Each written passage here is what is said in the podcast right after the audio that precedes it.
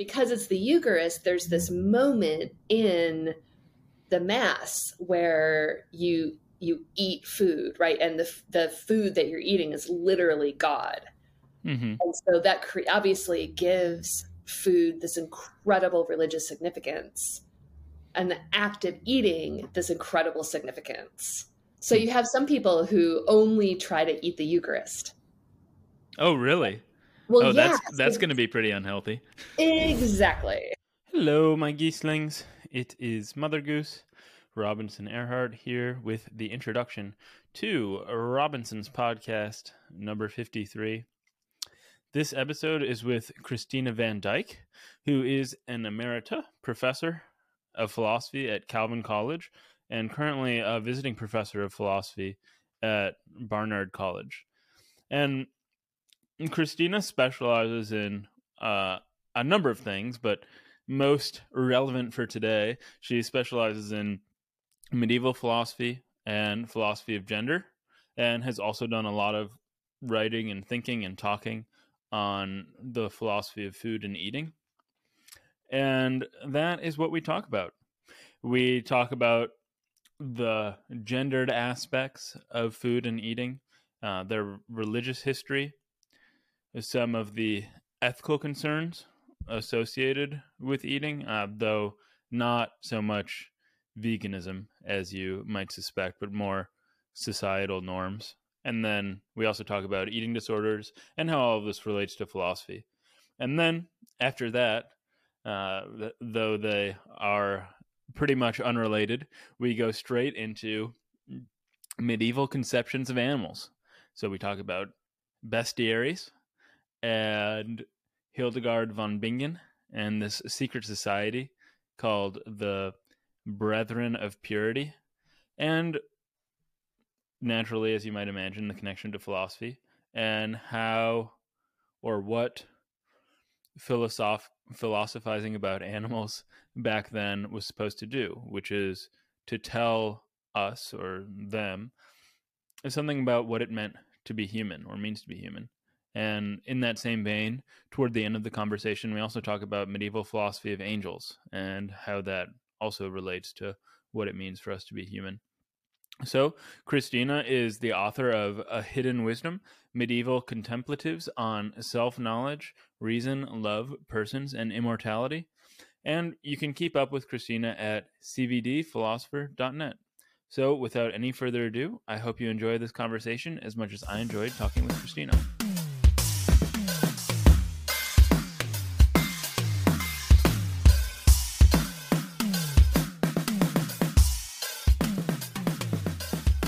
First thing I'm curious about is how you came to decide to study and focus on medieval philosophy.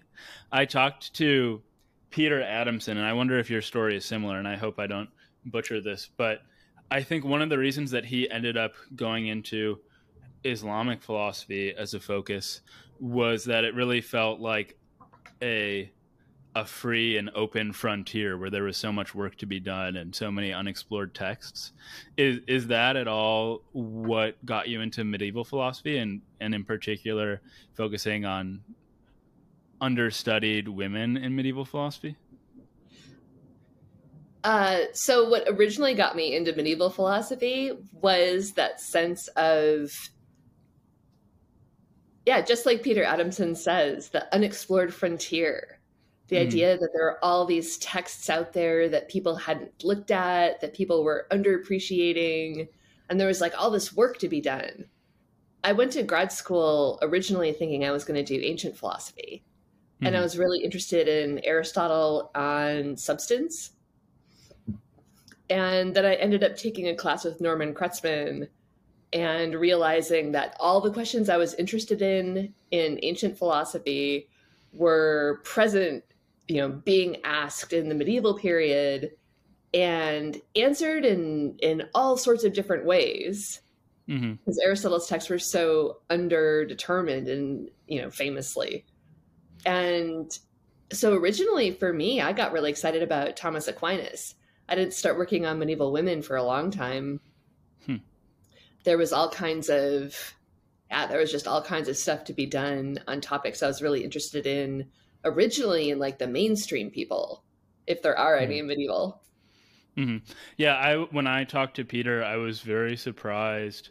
But I mean, a lot of the Islamic philosophy that he studies is in the medieval period, and I was surprised by just how alive and thriving the study of ancient was at that time period. I know there were there were sort of two main groups, the Kalam and the Philosopha, and the Kalam were more theologically oriented, but the, the Philosopha group was very into the um, ancients, Aristotle and Plato.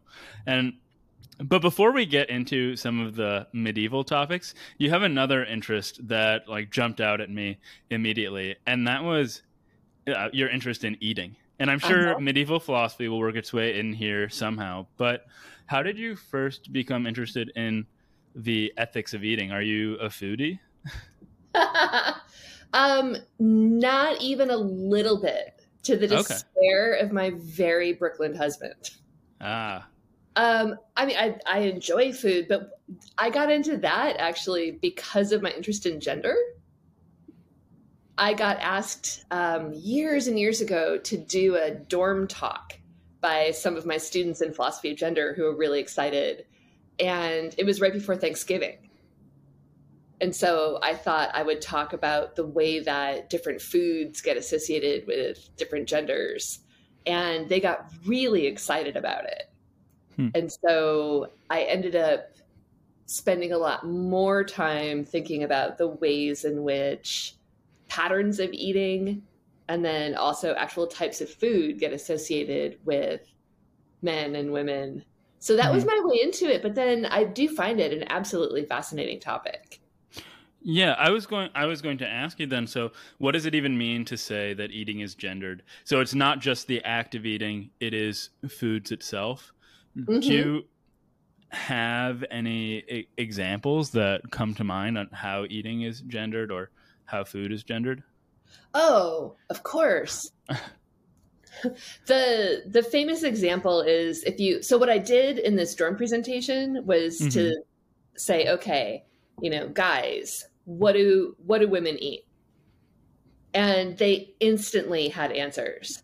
They're like what were some of the ones? yeah. fruit, you know, like fat free, you know, this, anything. Um, and then also like brownies, ice cream, right? I had ice cream for breakfast. So Exactly. And then, you, like, I asked the women, and I'm like, okay, so what do guys eat? And there was a kind of this like this pause, and they're like, anything they want. and then they're like, meat. And there's like, oh yeah, yeah, meat's like very male gendered. Like the Mhm. idea of like that's the one kind of food that men get to cook. Yeah, Right? you actually I think you you quoted Carol Adams as calling meat the symbol of the patriarchy, which I found really funny because I don't know if you're aware, but it's very much in the zeitgeist right now that everybody's on the carnivore diet. At least all the I men are on the carnivore diet. And so I wonder what that says Yeah. people. Yeah, no, I think it's fascinating. And if you look at the people that are trying to like biohack in term eating into this extreme sport, it's not going to be a surprise that it's the guys. Mm-hmm. Wait, why is So- it not going to be a surprise? Because turning I mean so I was sorry, this, this always cracks me up. Because if you look at how people talk about eating for women, food tends to be much more social. Um, at least like, you know, non-obsessive eating tends to be like a much more social communal activity. And for men, if they're talking about food and they've gone beyond the just kind of, you know, like beef and burgers, a lot of times they're gonna they're gonna focus on um, ways in which like eating is going to be tied in with health and nutrition. So you get all kinds of people in Silicon Valley right now who are really interested in trying to like basically crack foods code so they can figure out how to do maximal nutrition. And it's just kind of this way of making eating an extreme sport, hmm but also kind of making it seem technological. What do you mean by that in the technological sense? Um, so I don't know if you've heard of Huel. I have heard of Huel because I get ads for Huel all the time. But you could you could tell exactly. me more about You're it. their demographic. I am. I I mean, you're basically describing me. I for me, food is food is uh, very has very little to do with being social. But I count all of my macros. All of, I have protein shakes. Everything is. Yep. I eat. I'm gonna have some venison for lunch. So you've pegged me. But, so what's Huel and what's what's interesting about it? Oh, Huel is one of those sort of synthetic foods that's supposed to capture all the nutritional components that you need in like the right proportions. Um, and part of the attractiveness of stuff like this is the idea that if you can just figure out the ideal like you said, you know, like your macros and like if you can just kind of figure out the right combination, you'll achieve peak health. Which of course also has all sorts of underlying assumptions about what health is and how attainable it is. But it goes with this conception of the body as a kind of machine that you're working with, but that ultimately is going to start breaking down, right? So you're trying to like keep your machine running in sort of like the best possible way. Hmm. And so there, yeah, there are a lot of products out there right now that are being targeted to like tech bros, for lack of a better word, but just in general. Um, it tends to be like white men, younger, who are who are like interested in yeah, like you're saying, like interested in sort of like health, interested in kind of being efficient about this stuff. Yeah, if you saw my Instagram, like the sort of ads that I get, it's like I get ads for like man pudding, or uh, my mom like jokingly got me uh, a man marzipan bar for like Oh. Christmas, uh, but I'm getting ads for man men's grooming, men's therapy, like all sorts Yes. of just very men focused uh, products, and food clearly is not excluded from that. Well, yeah, I mean that's exactly the kind of thing I was at some point they figured out that they could sell more stuff by splitting the market for even things like protein bars between men and women. And so ever since then you get this yeah, you get this prolifer- proliferation. So you get this proliferation of products that are aimed specifically at increasingly narrow demographics. hmm Yeah, so it's not You at all surprising that you get ads for men's protein bars and hmm there's this great But so- website or Tumblr of like unnecessarily gendered products. Yeah, I should check that out. But but so you mentioned some of the foods that are associated with gendered eating, like meat on the one hand and fat-free yogurt on the other. hmm But what are some of the acts of eating that are gendered? Yeah, I actually think that this is changing a bit in the 20 years or so since I first wrote uh, my first article where I talk about this. Originally, there was kind of this idea that men could more or less eat whatever they wanted whenever they wanted. And I mean, I think that that is definitely still kind of prevalent but now there's this increasing idea that for men eating should almost be like a technical exercise or like a sport um, and then patterns of eating. I used to give this talk called i'll have a salad and a diet coke. Right? And the whole reason that, that was a good talk title is everybody knows exactly like who's ordering that. Hmm and the thought is that we create partly these ideas about who we are that relate to how we eat, when we eat, and what we eat.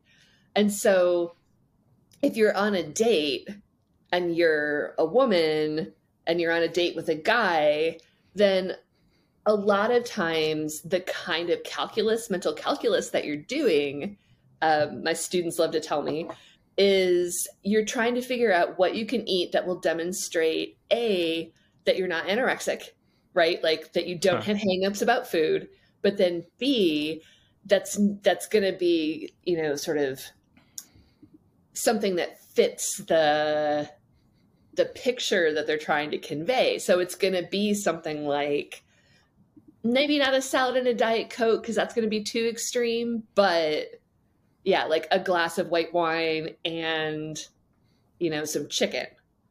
You know, so if you're going to order meat, it's going to be very, it's going to be lean. It's not going to be like, yes. There was actually, do you watch Abbott Elementary?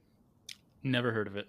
Okay, there's this great show, and at the end of the last episode, the main character is on a first date and she's eating ribs.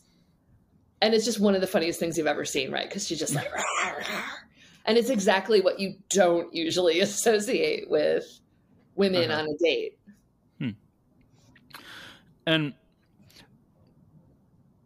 are these sort of I to use a word that you've used in your writing, are these myths about eating or gendered food uh, pernicious exclusively? Like how how are they how are they bad? Right. The way in which they're bad is the way in which most of the myths about gender are bad. In the way they create social expectations that box people in. So they And- undermine freedom in some way. Right. Well, and then that kind of punish them for transgressing. So my Mhm. brother works at a factory. And if he ever walked in there with like a salad and fat free yogurt and Diet Coke for lunch, he would never be taken seriously by anybody on the floor ever again. right? He's a big dude. He's like six five. And there's just this conception. It yeah, I mean, so the perniciousness about the cultural myths comes in when they tell you they become normative. They tell you how you're supposed to eat and how we're supposed to behave. And when you don't, if you're a woman, sometimes that can be kind of cool. So watching a woman eat a burger can be, you know, it's like, oh, you know, she's cool. She's one of us. She's, you know, She's one of the guys, which is exactly, which is Uh, cool, you know. yeah. yeah. um, but the converse of that, like not surprisingly, just given the way that genders are hierarchical and valued, is that if you have a guy who instead of eating burgers is like, yeah, I'd like a kale salad with a dressing on the side, and then also, you know, so in in lots of places that's going to have or sort of like the big cultural myths that kind of order is going to be very like demasculated Yeah, I I got lunch with a professor a, couple of days ago here at Stanford, and when I order, I- I ordered a salad, and in the back of my mind, I'm like, "Oh, what is this going to say about me?" Like, does it is it does it suggest that I have, um, like mental issues or something like that? Just that I, Yeah. I want to order a salad. Like, am I an insecure person, or am I not serious enough about philosophy that I'm focusing on food?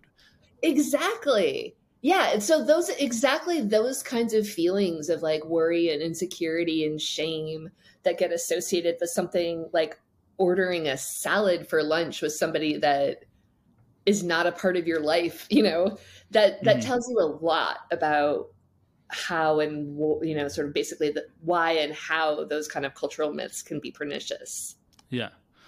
Uh, are there any positives? Um, I think the, I mean, so again, I think the positives, what they're what they are, lie in the way that they can give a group solidarity, Mm-hmm. right? So if, I mean, so obviously that could be negative simultaneously, but Yeah. if you're trying to create group solidarity, like you're coming Yeah. into a community, like that can be a way of bonding. So, so you know, at the beginning of first semester in colleges all across the country, one of the ways that friend groups and people start to bond with each other is over food Mhm. and you can find out sometimes, oh my gosh, you love this, I love this. But also, mm-hmm. it can just be a way of identifying yourself as somebody who belongs in a particular community. Mm-hmm. And, and sometimes that can be positive, right? It's not always going to be positive, but sometimes it can be. Mm-hmm. No, that no, that's that's all very interesting. I was talking to uh, Riki Heck of Brown about signaling the gender category to which you belong, mm-hmm. and if you're um, a queer person or uh, transgender and you want to be perceived as uh, belonging to a certain category, it's nice that you can have these very gendered acts like or perceived as gendered acts like wearing makeup or mm-hmm. earrings or things like that so you can just sort of outwardly signal who you are and so exactly. i can see how, how that can be positive with regard to eating as well even if there are bigger problems afoot as well right like and you can kind of queer your food choices in a way you know that can say something about how you want people to perceive you mm-hmm. now you mentioned uh, anorexia mm-hmm. when talking about this m- mental calculus our hypothetical woman is going through on her date. And that leads me to wonder whether there are gendered eating disorders or agendered eating disorders. Oh, um, I mean, anorexia is strongly correlated with the female gender or hmm. because of the sorts of restrictions that have traditionally been placed on women in terms of what is considered acceptable to eat and the amount of space that they're expected to take up in society, which is as little as possible. Mm-hmm. Um, right. And then you add stuff. Yeah.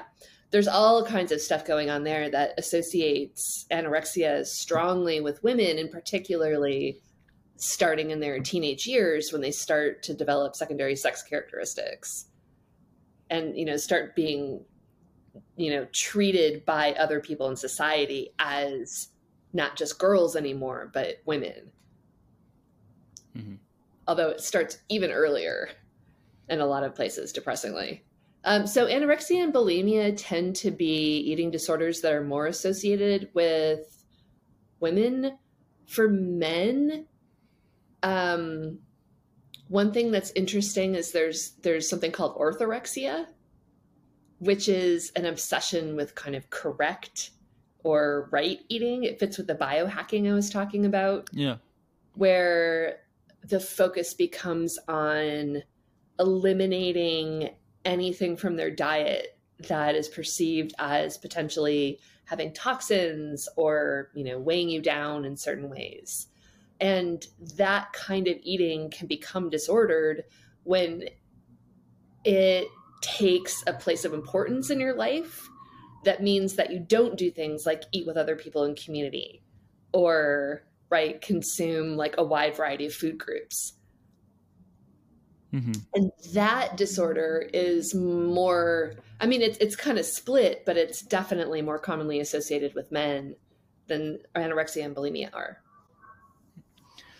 and uh, uh, from looking at some of your papers, it also seems that maybe this is where the eating ties into your work in medieval philosophy. It seems that anorexia or even orthorexia tie into religion, and an, there are important ties there, and medieval thinking about religion.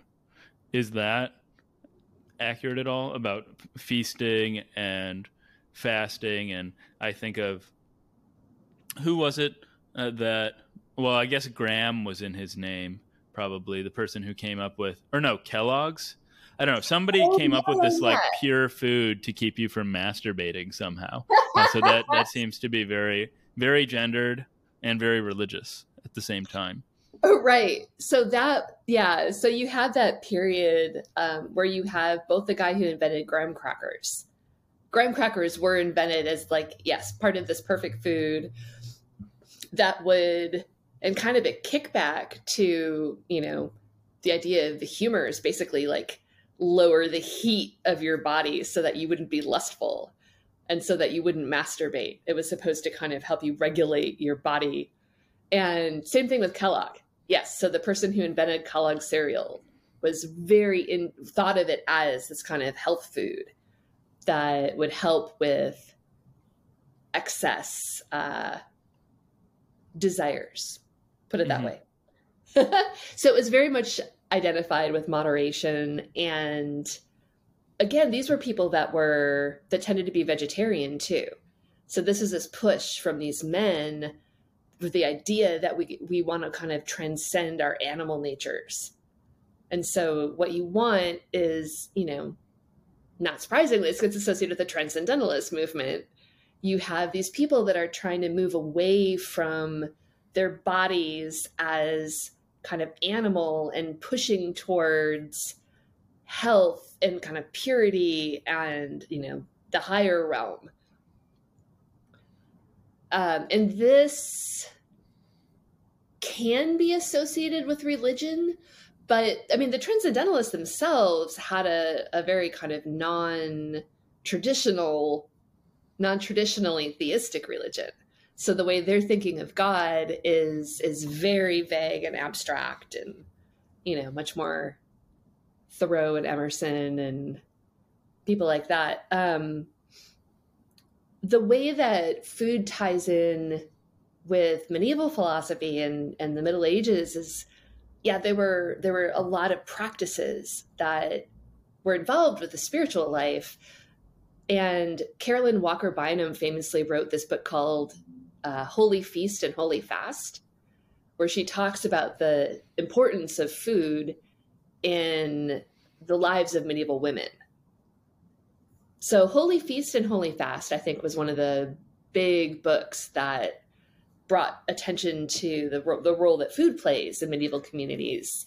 Uh, Rudolph Bell has a book called Holy Anorexia that has the same kind of focus, where he he basically interprets the behavior of a lot of female mystics and religious figures in in the Middle Ages as you know basically anorexia for God, right? The idea of sort of trying to trying to transcend the physical realm to have a closer spiritual relationship. Hmm. But that's actually not how I got into working on women in medieval philosophy. Um, that was just kind of a cool tie-in with the stuff that I was doing in general, gendered eating. It wasn't until I was working on the Cambridge History of Medieval Philosophy volume with Bob Pasnau that I actually started doing philosophical work like on women medieval philosophers. Um, and that was basically just because we couldn't find someone else to do it. Mm. People hadn't done it yet. That's funny. Well, that's always exciting to find something new that nobody's been working on. Oh, it was super exciting. Yeah, I mean, because, you know, this goes back to the very first question you asked about how I got into medieval philosophy in the first place. And part of what had excited me about it was that there are all these people and ideas and worlds out there that hadn't been researched and explored to death. Mm-hmm. And so finding that again, when I started looking at the texts of these women contemplatives and mystics and seeing all these connections to philosophical conversations from the day right there was that same kind of exciting I don't know what the best word would be. The same kind of adventure, for lack of a better word. That book you mentioned uh, a few minutes ago was it Cat by Catherine? Uh, was that the name? Caroline Walker Bynum. Caroline Walker Bynum. Yes. What was the the general message of that book? Um. So in Holy Feast, Holy Fast, what Bynum does is looks at German nuns in particular, um, and looks at the the role that food plays because one of the central probably the central act of the Christian religious life at this point is the Eucharist. That's what I was thinking. Exactly. Because it's the Eucharist, there's this moment in the Mass where you you eat food, right? And the the food that you're eating is literally God. Mm-hmm. And so that cre- obviously gives food this incredible religious significance and the act of eating this incredible significance that then sort of gets carried over in different ways to different parts of their lives. Mm-hmm. So you have some people who only try to eat the Eucharist. Oh, really? Well, oh, yeah, that's that's going to be pretty unhealthy. Exactly.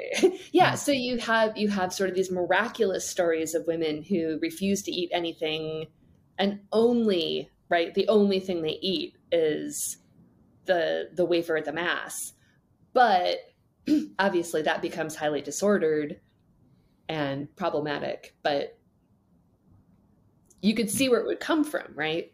Mm-hmm you know, if you could make it work out so that the only food you were taking into your body was like God, that would yeah. be pretty awesome. Another place that I thought it might, that food might have entered medieval philosophy is maybe in halal and kosher laws. Uh, mm-hmm. You can't, you can only eat meat certain times. Are, are these things that are discussed at all?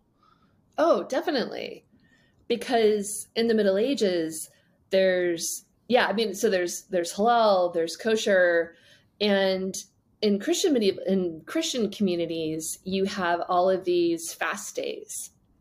So every Friday, I mean, this is sort of like why Catholics, you know, there's still this you eat fish on Fridays because you don't eat red meat on Fridays.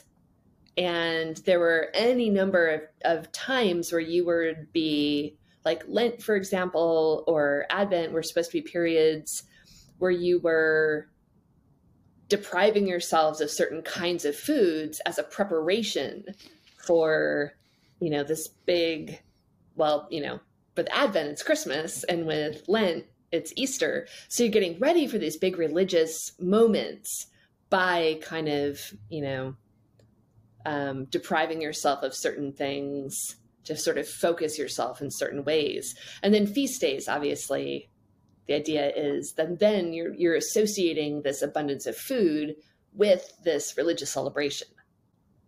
Hmm. I well this is this is my my last question I think about food and then we can we can move on to some of your uh, more medieval oriented work. Now obviously philosophy has contributed to discussions of eating and what we should eat. Uh, what I have in mind is just like maybe arguments for uh, veganism. Mm-hmm. But are there any other ways in which your research into the philosophy of eating has suggested ways in which we can eat better? And if not for our physical health, but for maybe our mental health? Um, oh, yeah. I mean, it's a huge question in, in, in a lot of ways, right? Sure. So, eating has become such a charged activity for so many people that I always feel like I want to be careful when I'm talking about it.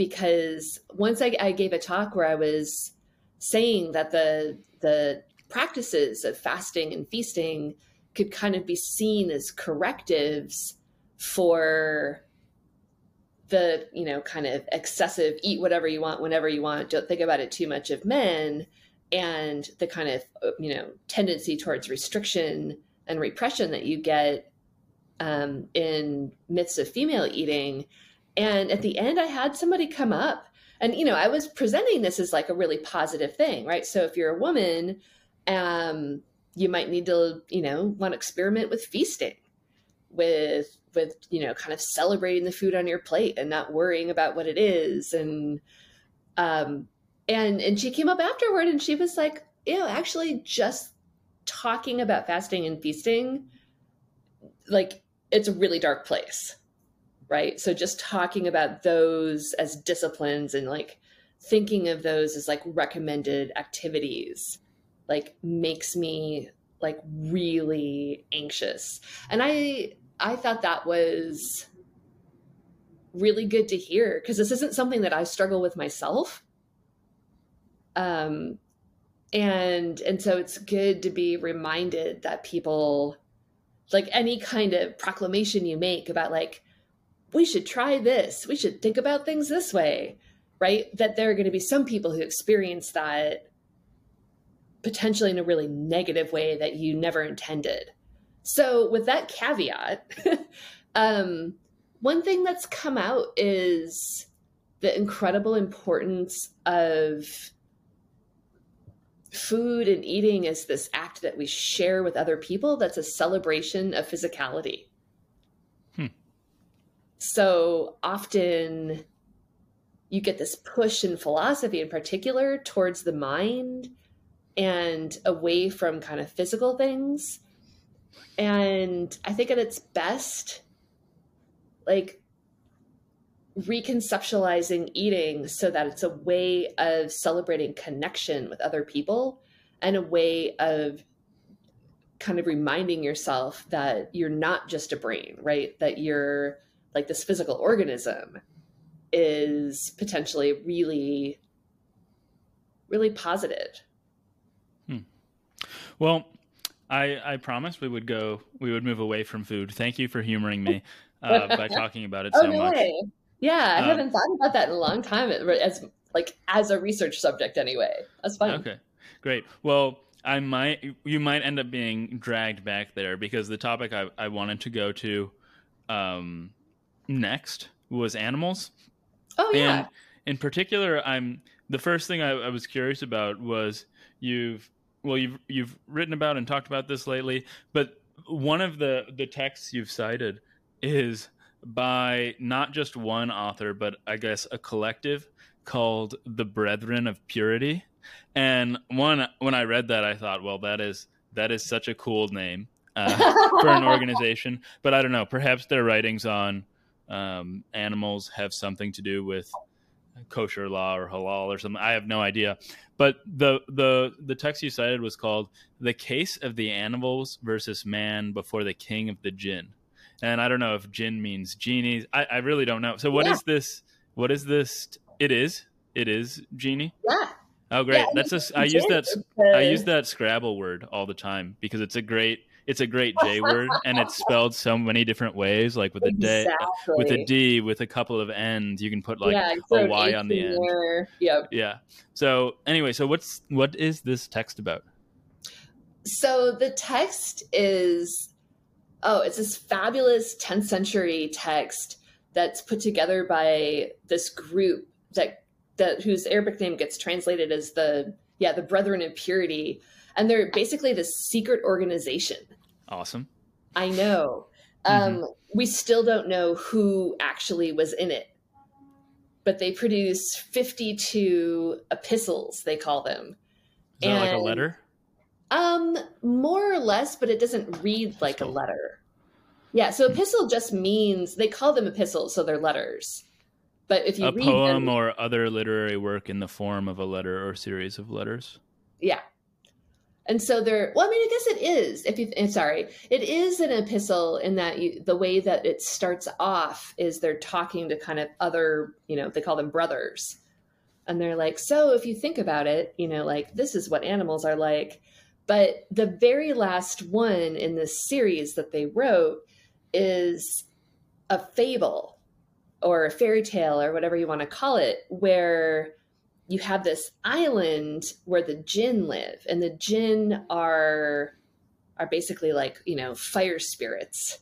So they're created, nice. they're terrestrial, but you know like they're associated with fire, whereas human beings are more associated with like earth, you know, and water. The jinn are associated with fire and air. So so you have this island where everything's been wonderful. It has tons of resources. The animals there live in happiness and and um, it even says in peace. So they're not like hunting each other and killing each other. And then a shipwreck brings 70 human beings ashore. And the human beings decide, of course, that they should be able to just kind of like colonize the land. And the animals bring a law case to the king of the jinn against the human beings because they're like, look, human beings act like we're theirs. They oppress us in all these ways. They treat us horribly. and basically we want you to rule that we're free beings that they can't do that to and so the whole work is this fabulous discussion of all these different types of human culture so it's the the brethren of the purity is trying to synthesize works from a variety of different philosophical and religious backgrounds so you've got hmm. Pythagoreanism and Platonism and Christianity and Islam and Jewishness or Jewishness. Judaism. but Jewishness works too.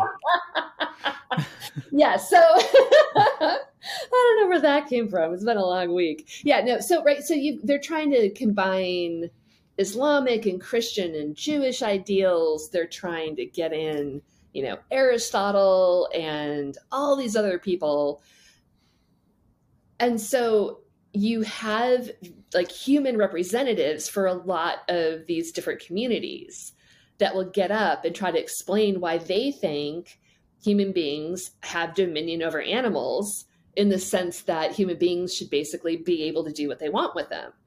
And then in return, the animals send out messengers to all the different groups of animals and so you end up with representatives for flying animals and fish and sea serpents and mammals and right it's and and they speak their case and basically the whole way through the animals are kicking the humans butts in terms of their arguments hmm. you know so the the the human beings are like oh yes you know look at the nobility of our form. We stand on two feet with our heads in the air, and, and then the kangaroos uh, so.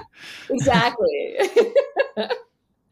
um, yeah, no. So it's it's um, oh yeah, the the animals even school the human beings on like the interpretation of the Quran. Hmm. So so like a couple of the human beings are like, look, it says right here in the Quran that we were given animals and the animals are like you are misinterpreting that right it means that we're supposed to be living in a certain kind of relationship not that you get to abuse and oppress us hmm.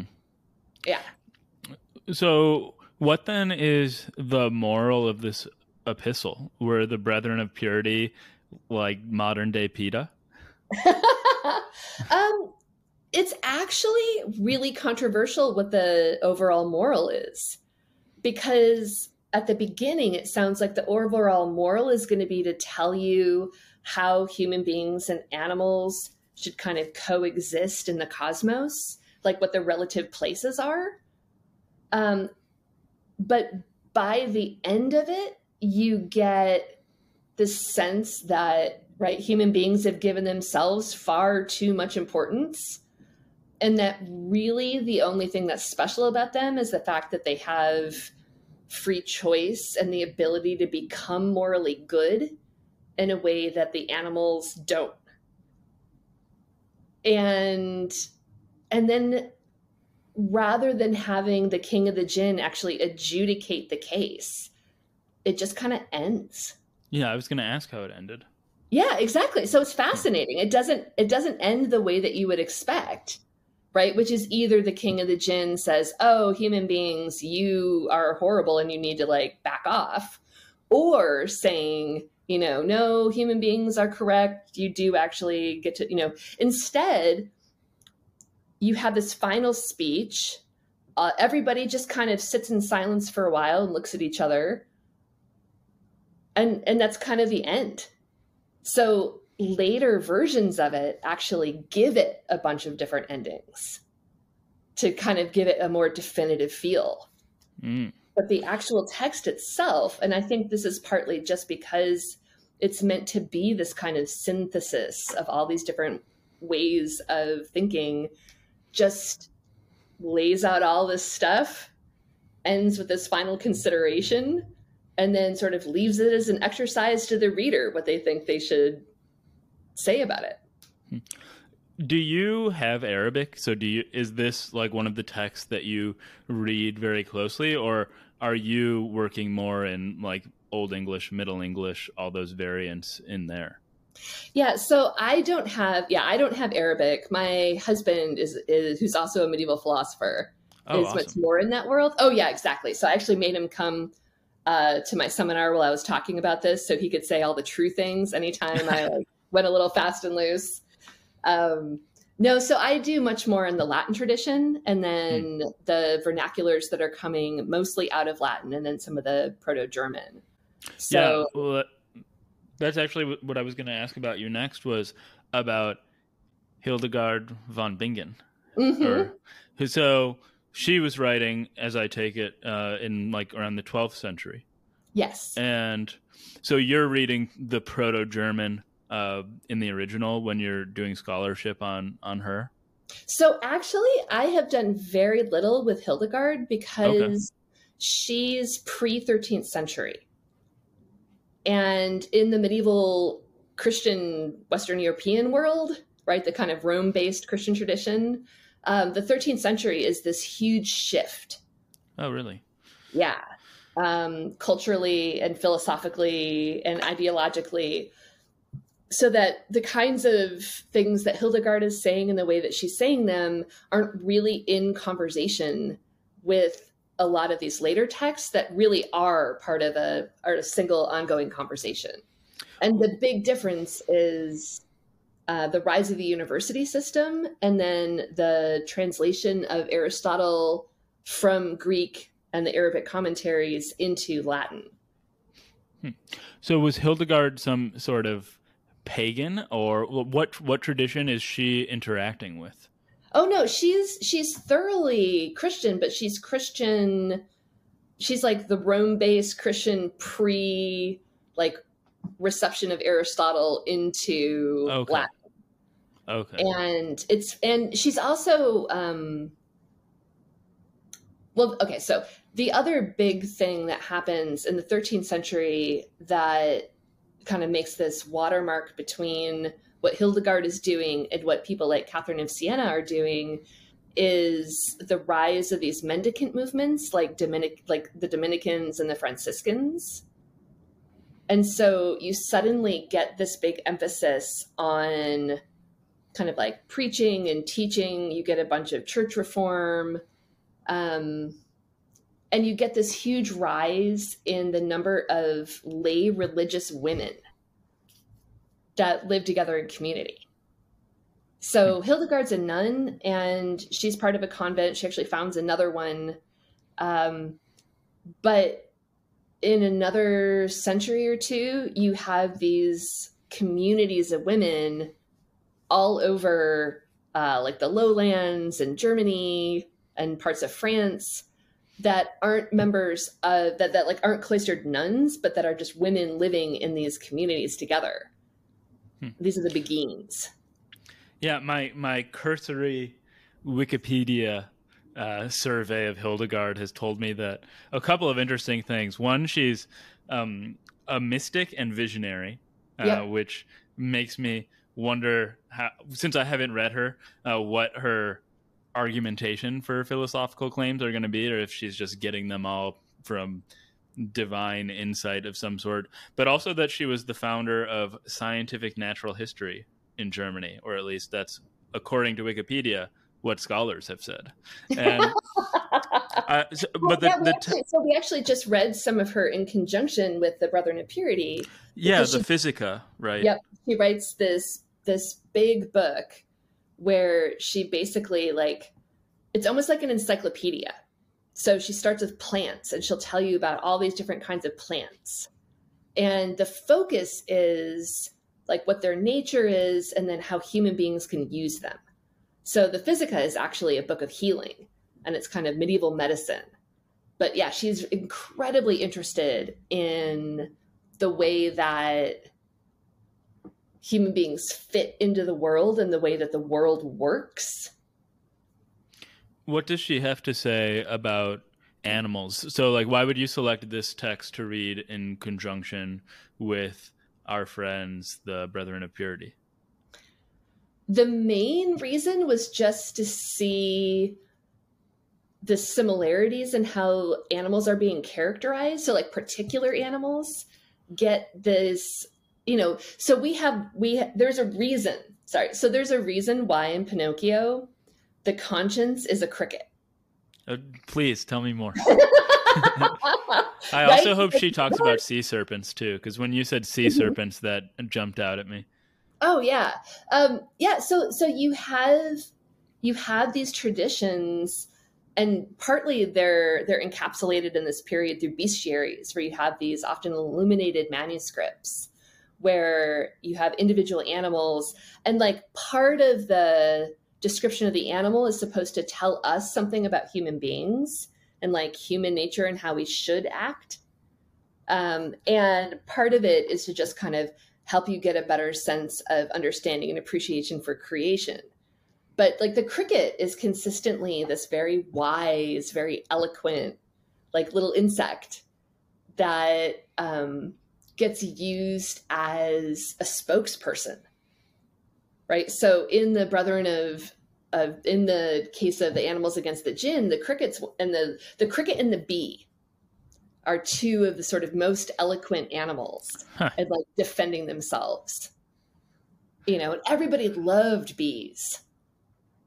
You know, they're like absolutely fascinated with their architectural ability, right? So how are they able to like, you know, make these perfectly hexagonal little Yeah, yeah. you know cells and how do Hmm. they keep surviving in the winter and so they're associated with like prophecy and with like hidden knowledge because they Yeah. thought maybe they went and lived in the underworld during the winter and then came back again Yeah. I mean, it's still mysterious even today. I mean, these sort of behaviors are being decoded genetically, but it's still Yes. endlessly fascinating how some strands of DNA can produce in this extended phenotype this these crazy structures. I mean, same with ants or other social insects. yeah But- you get vast like basically civilizations with Mhm. like all of these different social roles that are like really carefully distinguished from each other So it's very it's very fascinating how um, before a sophisticated science can account for this with I mean what we know as genetics, you come up with the, these very to us far-flung explanations. Oh, bees have hidden knowledge; they're associated with prophecy, things like that. exactly What were some of the other animals that she discusses that maybe compare interestingly to how the Brethren of Purity described them? Um, so she, well, this is actually doesn't relate super much to the Brethren of Purity, but it's too good. You definitely don't have to use this, but oh my gosh, beavers. The, I the would Latin, love to talk about beavers. the Latin, the Latin for beavers, castor. And Oh, castor oil. Is that yeah, exactly. somehow related? I'm sure it's related. Yeah. So so castor um, was a Latin for beaver, and there's this legend about beavers where they talk about the different uses of, um, yeah, uh, basically the different parts of beavers and the way that they could be useful in medicine. And parts of them were seen as highly effective for reducing fever. But the testicles, in particular, of male beavers were seen as really useful for medicine. I mean, kind of like the horn of the white rhino is the reason why, you know, like they were driven to extinction or hunted And to talk extinction. about gendered eating. I mean, uh, those are highly prized by men. Uh, yeah, because, yep, they're basically like the animal version of Viagra.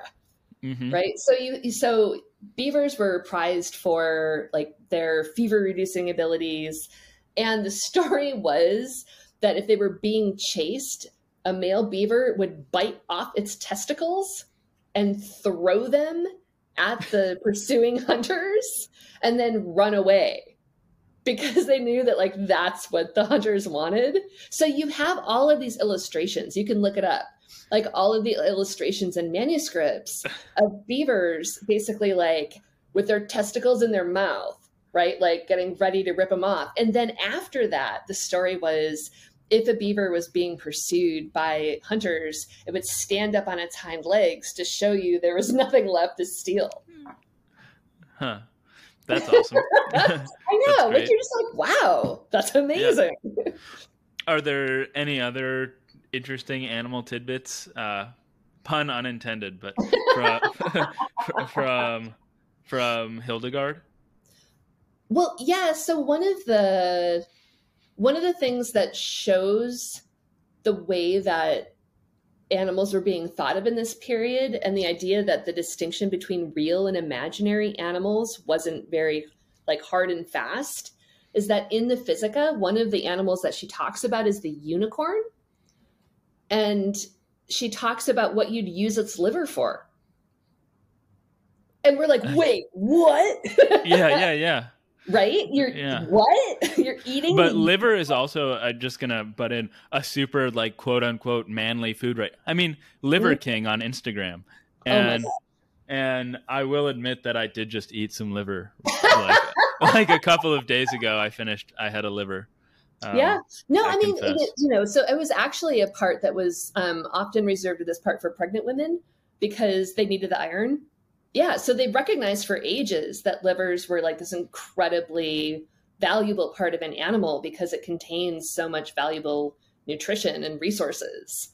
Uh, so what are you so, supposed to do? Oh, please keep going. Oh no, so so what's fascinating is like Hildegard's this is a book of medicine and she's like, "Yes, so you can take a unicorn liver and, you know, like lay it on you for all kinds of different conditions and it'll help, you know, and and and what's fascinating is just so she's basically treating it the same way she treats like a sheep or you know fish as an object that yes if you saw this animal you know here's what's really cool about it. She also talks about like how you know it has great powers because it tries to drink the water of paradise and but in the end of the day it makes all the there are like these famous tapestries at the cloisters that show a unicorn hunt and today, everybody's like, why would you be hunting unicorns? Right? Mm-hmm. That just seems evil. And you're like, well, yeah, they just they weren't seen as these kind of mystical, otherworldly creatures at that mm-hmm. point. They were they were powerful and unusual creatures, but so were lions. And they had great livers. And they had great livers. Mm-hmm. But this must have been uh, Hildegard the mystic speaking when she's telling you about unicorns because I have a feeling she never actually encountered one. Well, yeah, but then you think about how many of the animals that she talks about in her book that she would never have seen. Mm-hmm. You know, so like, why why would it be so crazy to think that there is a horse out there with a horn? Mm-hmm. You know, who is like maybe good for uh, taking the poison out of water sources yeah, if you but, already believed yeah, yeah. that there were tigers, you know, that had like that their fur like gave off this certain kind of substance that you could use to, you know, cure arthritis. Mm-hmm. Well, another uh, book, and I think this was a contemporary book um, that you cite as the bestiary in the medieval world. But you are you also yes. already mentioned that bestiaries were um, were commonplace, and since we've just talked about unicorns, were there any other sorts of strange animals believed to exist back then that maybe I don't know had interesting m- medical properties? um, I mean, there were all sorts of them. There was a there was a certain kind of animal called a hydra yeah. that would roll in that was supposed to be like the mortal enemy of the crocodile huh. and they would apparently like they're supposed to roll in the riverbank to get all covered with mud so they'd be easy to swallow and then the crocodile would like swallow them whole and then they would like burst out of it so they would end up destroying the crocodile in this super gruesome way that kind of reminds me if you've ever seen like the incredibly disgusting but in some ways awesome picture of the of like boa constrictors that have eaten crocodiles. And then like no, the crocodiles like oof. Yeah that's a rabbit hole you can go down later. Okay. Okay yeah. duly noted. Doesn't any, turn out any, well usually for either the boa constrictor or the crocodile. Mm-mm. any any other particularly interesting animals? Oh, I was just trying to think about that. I, I the one that just comes to mind when I think about medieval animals is the questing beast from Arthurian lore. Oh, yeah. So interestingly, that doesn't show up in the bestiaries. Huh. For whatever, yeah, for whatever reason, um, at least if it does, I'm not a, I'm not aware of of where it is, and I haven't run into it. Yeah. Well, do you know the book England and its Kings or England and Her Kings? Do you know the one that I'm talking about? Yeah. Well, I don't. I think that's the first place that King Arthur is mentioned, and it's like hundreds of years after he was supposed to have lived. But I don't know when the questing beast is first mentioned. Obviously, it's pretty prominent in the Morte d'Arthur, but that's Right. not till uh, the mid 1400s, and that's probably Exactly. That's past the time. That's past the time that we're talking about with all these medieval bestiaries, right? Or are they still being produced up to and beyond that point? Um, they've kind of hit their heyday by then, right? So Okay. the, the formula. Well, no, I mean, so so the, you kind of get like the the development, and then at some point there's just kind of like a form that they take, and then everybody's kind of more or less copying that form. Um, so the yeah, the development of the Arthurian legends are really kind of kicks off with the troubadours in the in the um, 12th and 13th centuries and gets like huge in the 14th century. So that's I think where you get a lot of the that's what um, Thomas is drawing on in Le Morte d'Arthur, like all of those stories. Like so Chrétien de Troyes, those sorts of people? hmm Okay.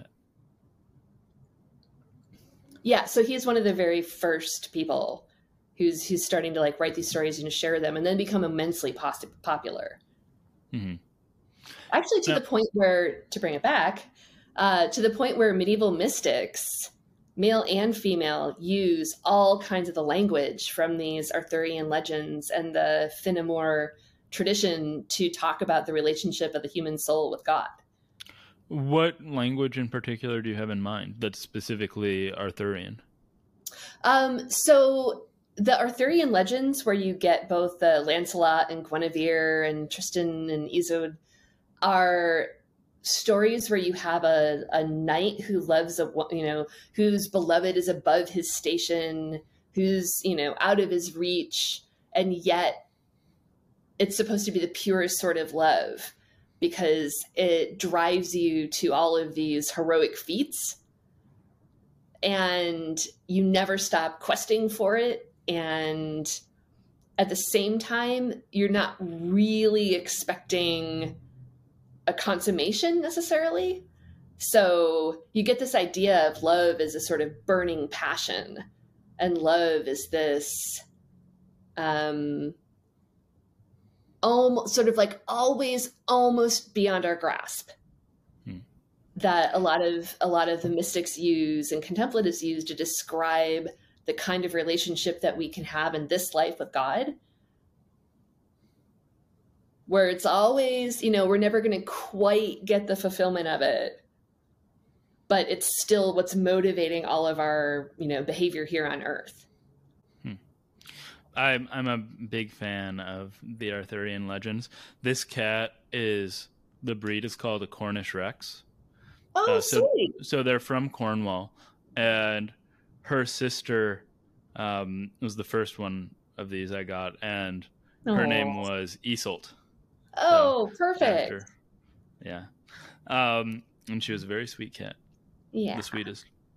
Now, why beyond the history, the and the historical fun aspect of reading about Hildegard or the Brethren of Purity? What are some of the the philosophical issues that these bring out that make them relevant for a philosopher like you?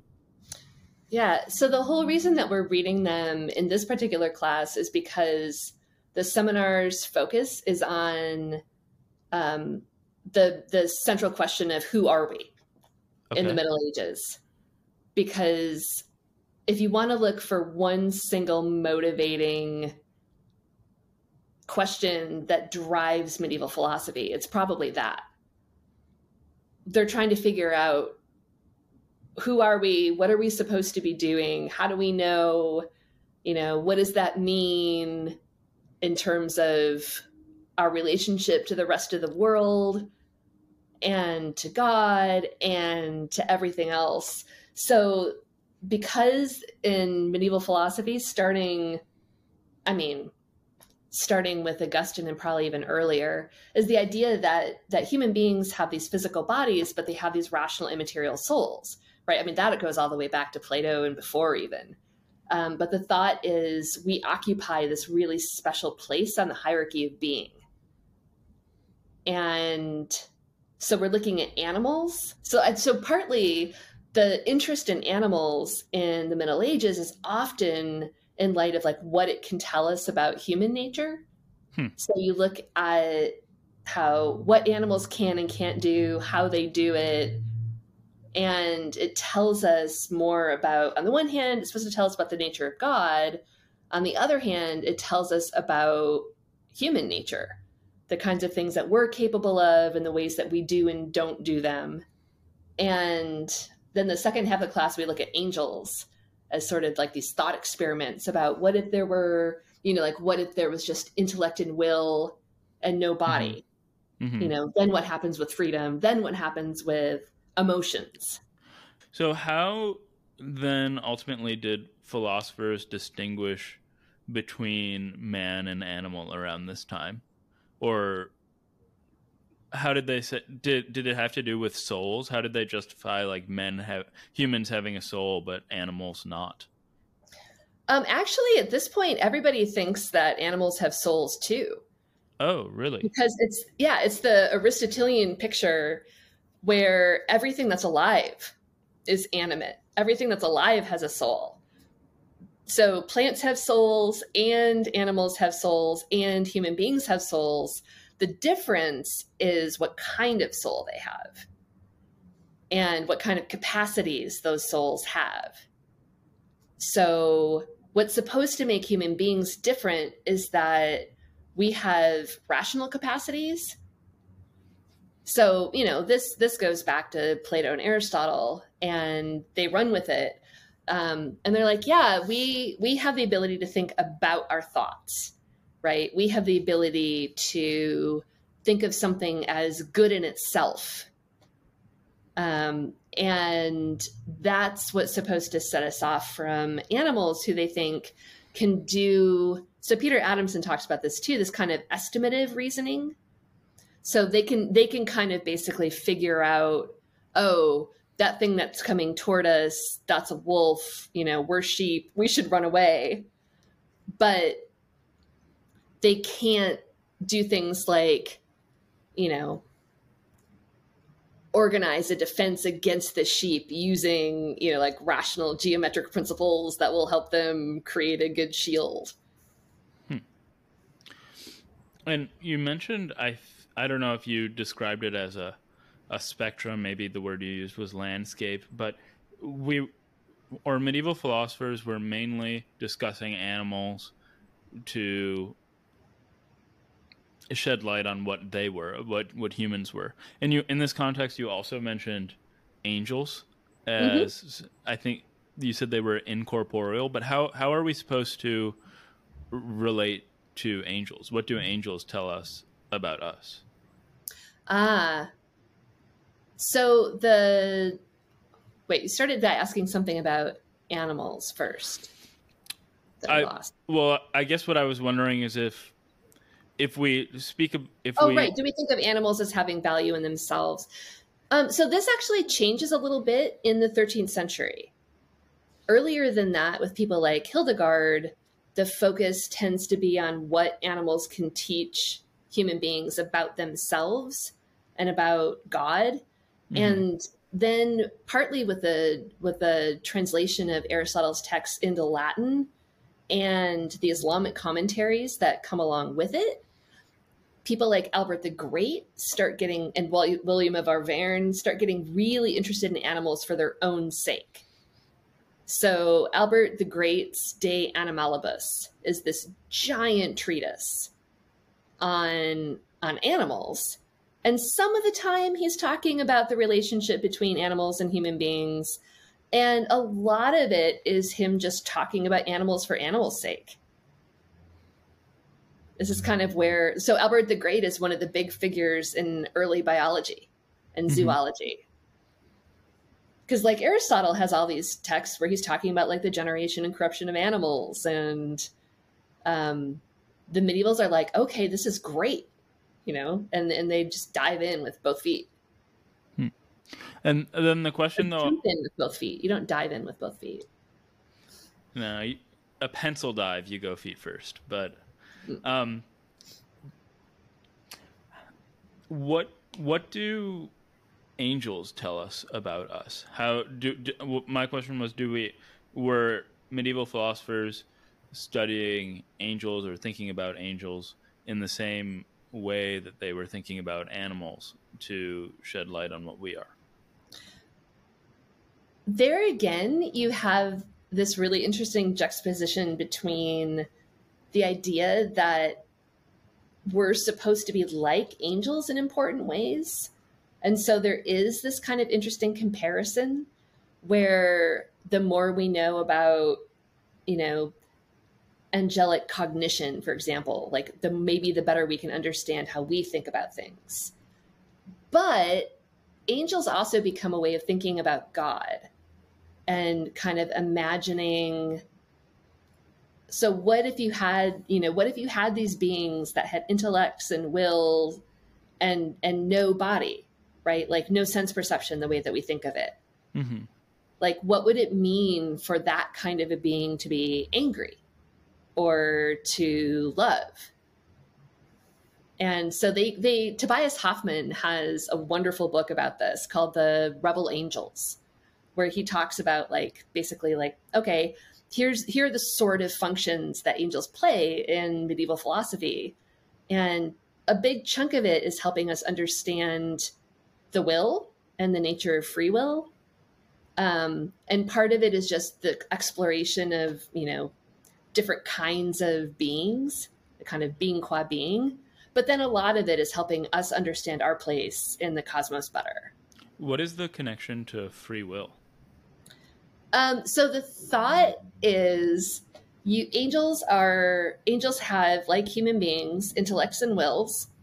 Um, unlike human beings they're not created in time that works this way. So we experience time as a progression right it's this linear kind of thing and all of our thinking goes through different stages right so you're like premise premise premise conclusion and the thought is angels don't exist in time in the same kind of way. They don't gain knowledge in that kind of sequential order.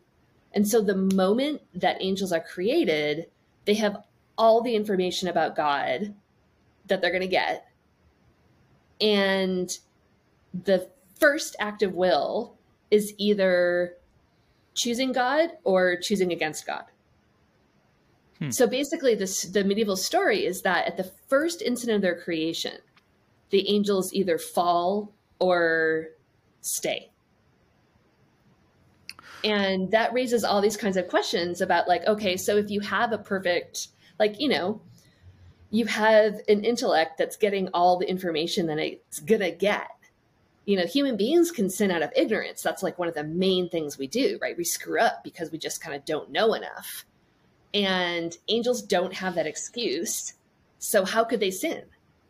Hmm. You know, like how could you have somebody choose against God in that kind of situation? So it becomes this huge question that all kinds of medieval philosophers argue about because it says a lot about what you think the connection the the relation is between intellect and will whether you think that what's got to happen here is ultimately that the intellect does something screwy or that the will chooses badly. Hmm. Well, the, the last thing I'll ask for today then is you mentioned that, or you mentioned that angels are kind of abstract. I think I used the word incorporeal, but were there also mm-hmm.